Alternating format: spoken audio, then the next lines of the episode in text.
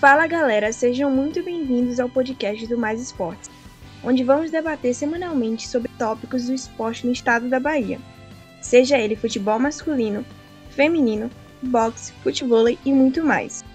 Para começar, eu me chamo Susan Câmara, faço parte da equipe Mais Esportes e hoje estou acompanhada de Gabriel Borges e Lucas Moura.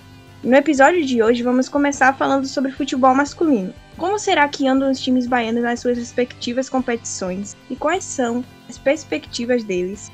Se interessou? Então continua aí que tem muito papo bom pela frente.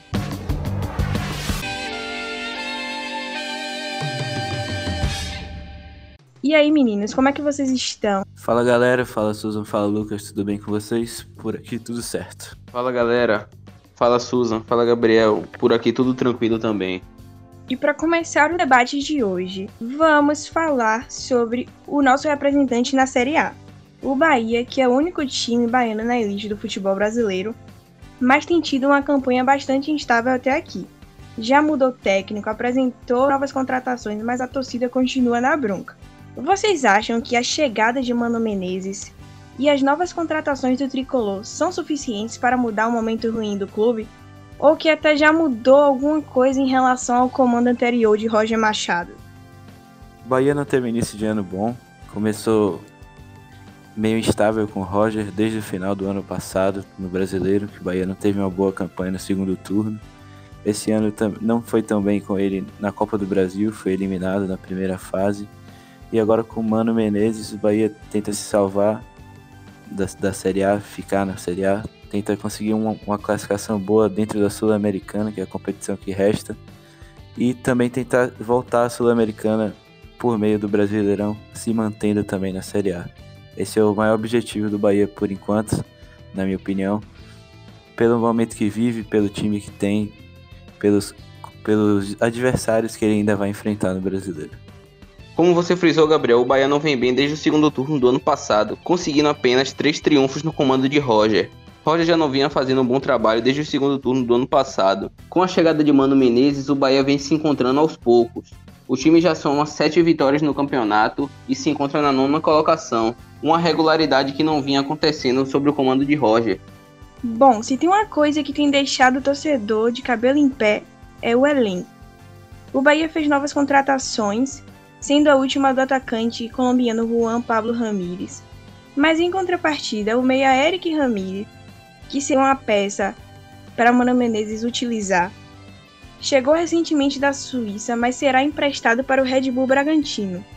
Vocês acham que essa foi uma decisão acertada pela diretoria? Ainda mais levando em conta esse contexto da pandemia.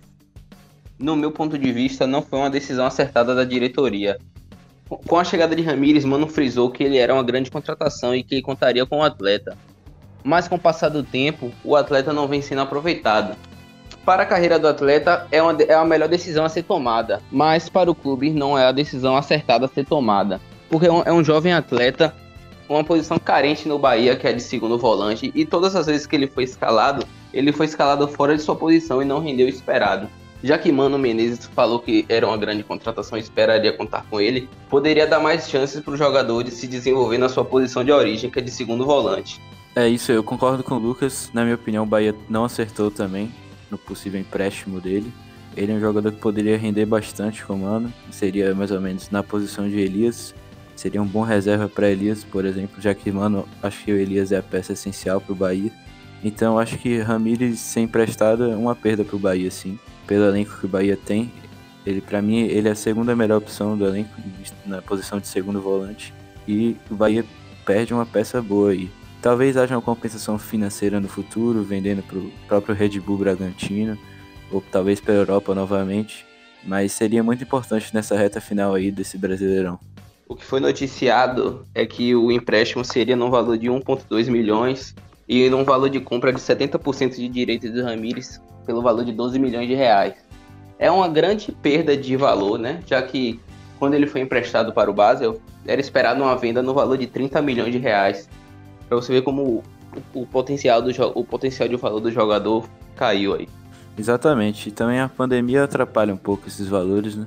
Tanto que o Basel não quis ficar com ele talvez até por esse motivo de não ter essa grana toda no momento para poder pagar nele, seria uma grande compensação financeira para o Bahia.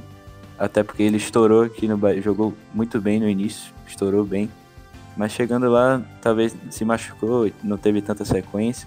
Mas Ramires é um bom jogador, mesmo trazendo essa compensação menor do que a do Basel, vai ser importante para o clube também. Justamente, apesar do valor financeiro ser bom para o clube, dentro do elenco do Bahia, a gente vê uma necessidade de Ramires estar fazendo parte dele, porque foram contratações que não surgiram efeito.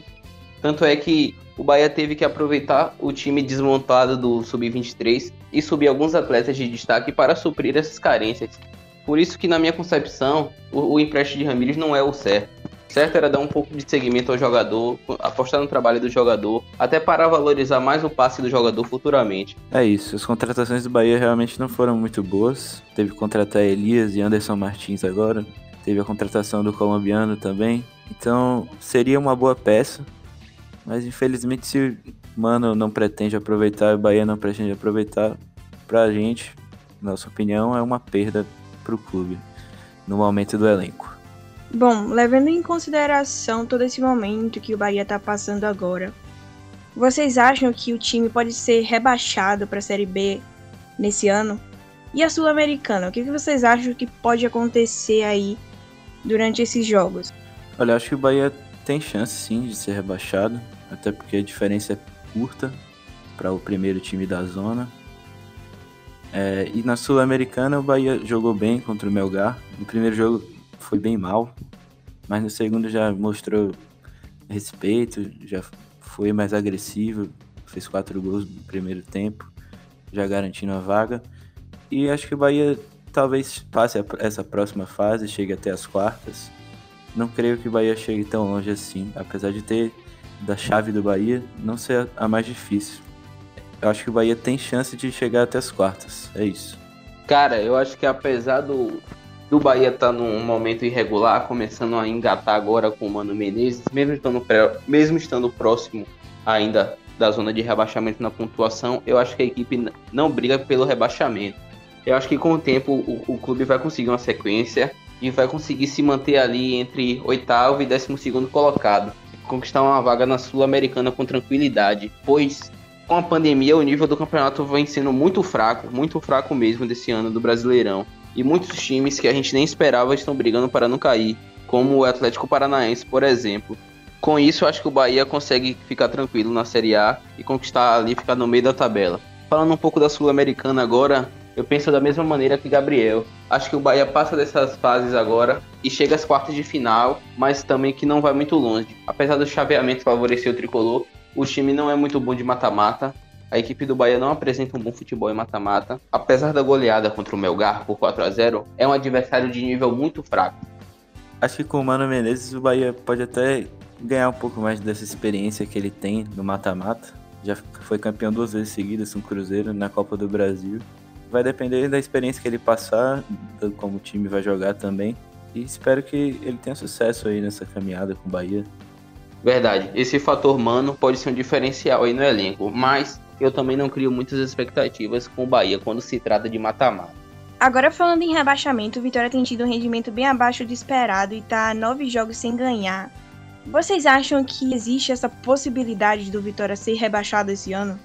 Olha, Susan, acho que o Vitória, o Vitória não vem bem desde o início do ano, mas no início da Série B ele começou bastante constante, não tinha perdido tantos pontos, não tinha tido derrotas consideráveis. Agora é mais pro final, depois da demissão de Pivete, parece que o time decaiu mais, não conseguiu fazer boas partidas, não tá convencendo os torcedores. Os torcedores até fizeram uma força para tirar o treinador do cargo, mas não fez muito efeito. Ele pede contratações, chegaram dois nomes para Vitória, dois meias, no último jogo eles estrearam, mas não foi nada demais contra o Sampaio. O Vitória saiu na frente, mas não jogou bem. O Sampaio vem na crescente, conseguiu virar o jogo. E Vitória corre um grande risco de cair para a Série C se mantivesse futebol, se não houver melhora. Porque pelos jogos não há uma melhora legal para o time. E tá um ponto da zona do rebaixamento e o Náutico, que é o primeiro da zona, tá com um jogo a menos. Então Vitória corre bastante risco sim. Cara, essa campanha do Vitória não me surpreende em nada.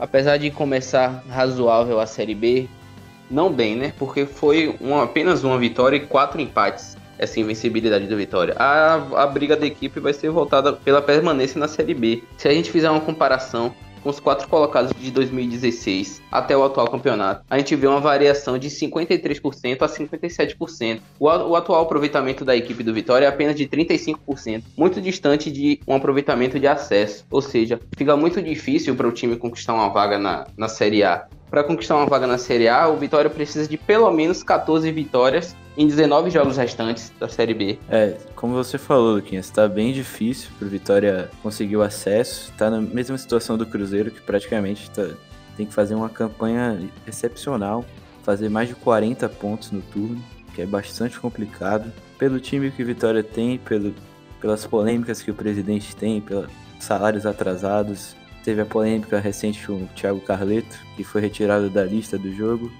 talvez possa estar de saída do clube. Então é complicado, o time vive com polêmicas com o senhor presidente Paulo Carneiro, com a diretoria.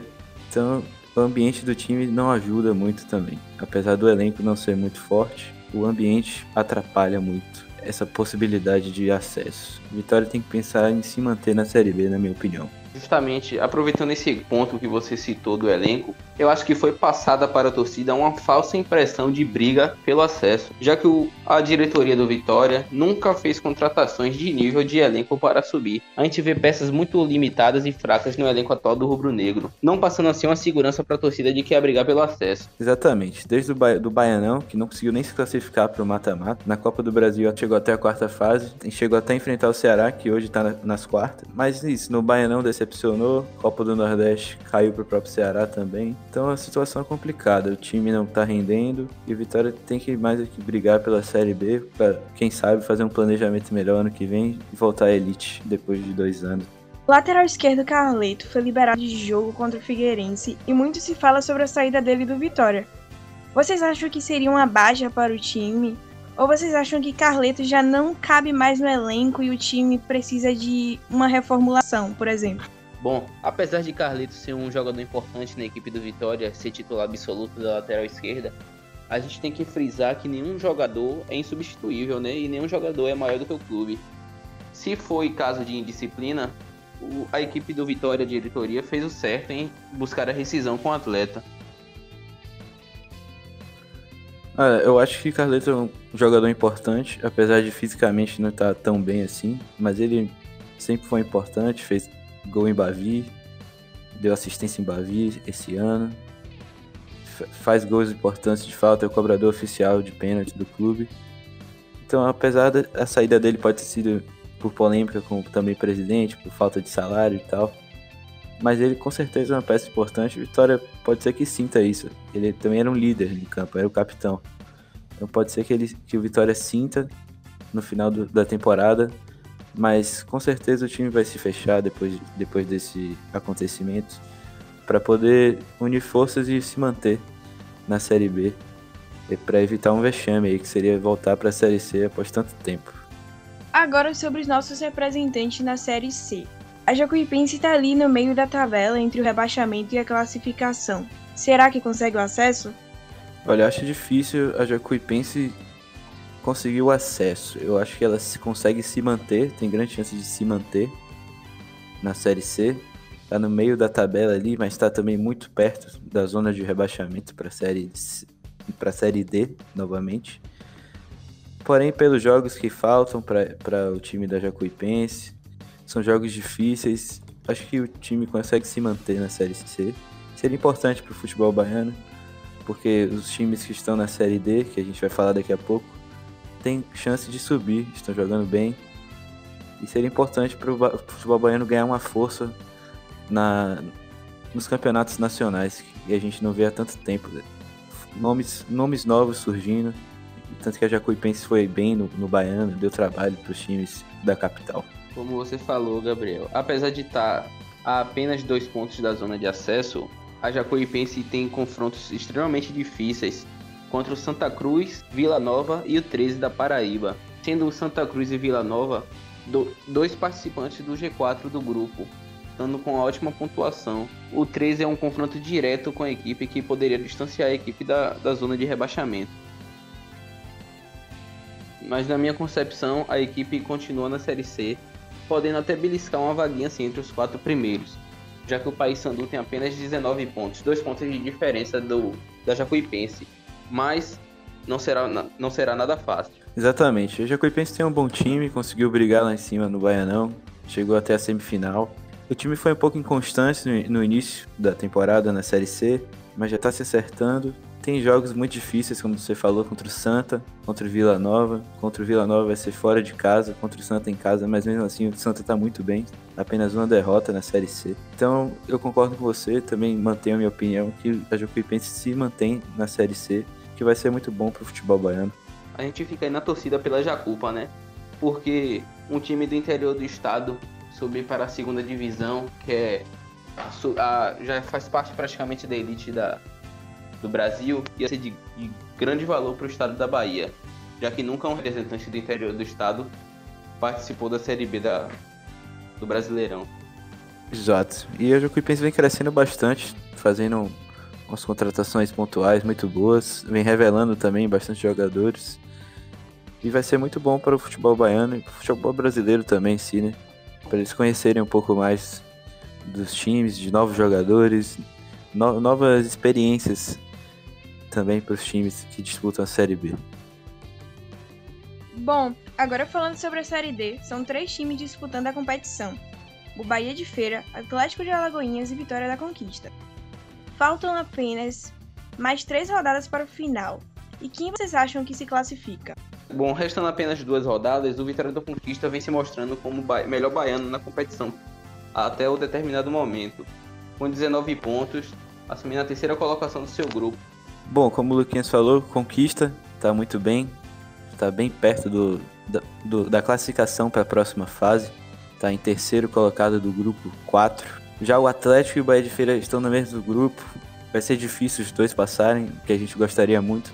Seria ótimo para nós do futebol que acompanhamos o futebol baiano. Seria ótimo para o interior e os times iam crescer muito. E esse foi o nosso primeiro podcast. Obrigada por ter nos escutado até aqui. Espero que tenham curtido o papo. Não esquece de seguir o nosso Instagram, maisesportes.pod, que sempre avisaremos por lá quando postarmos os podcasts. Agradecer também a presença dos nossos convidados, Lucas Moura e Gabriel Borges. Valeu, galera. Sempre um prazer estar participando do Mais Esportes e de mais um podcast, viu? Até a próxima e tamo junto. É isso aí, gente. Obrigado por ter acompanhado o podcast. Se gostaram, acompanhem no Instagram, que a gente sempre vai estar avisando quando for postado um novo episódio. E é isso, obrigado pela audiência. Valeu, galera. Tamo junto.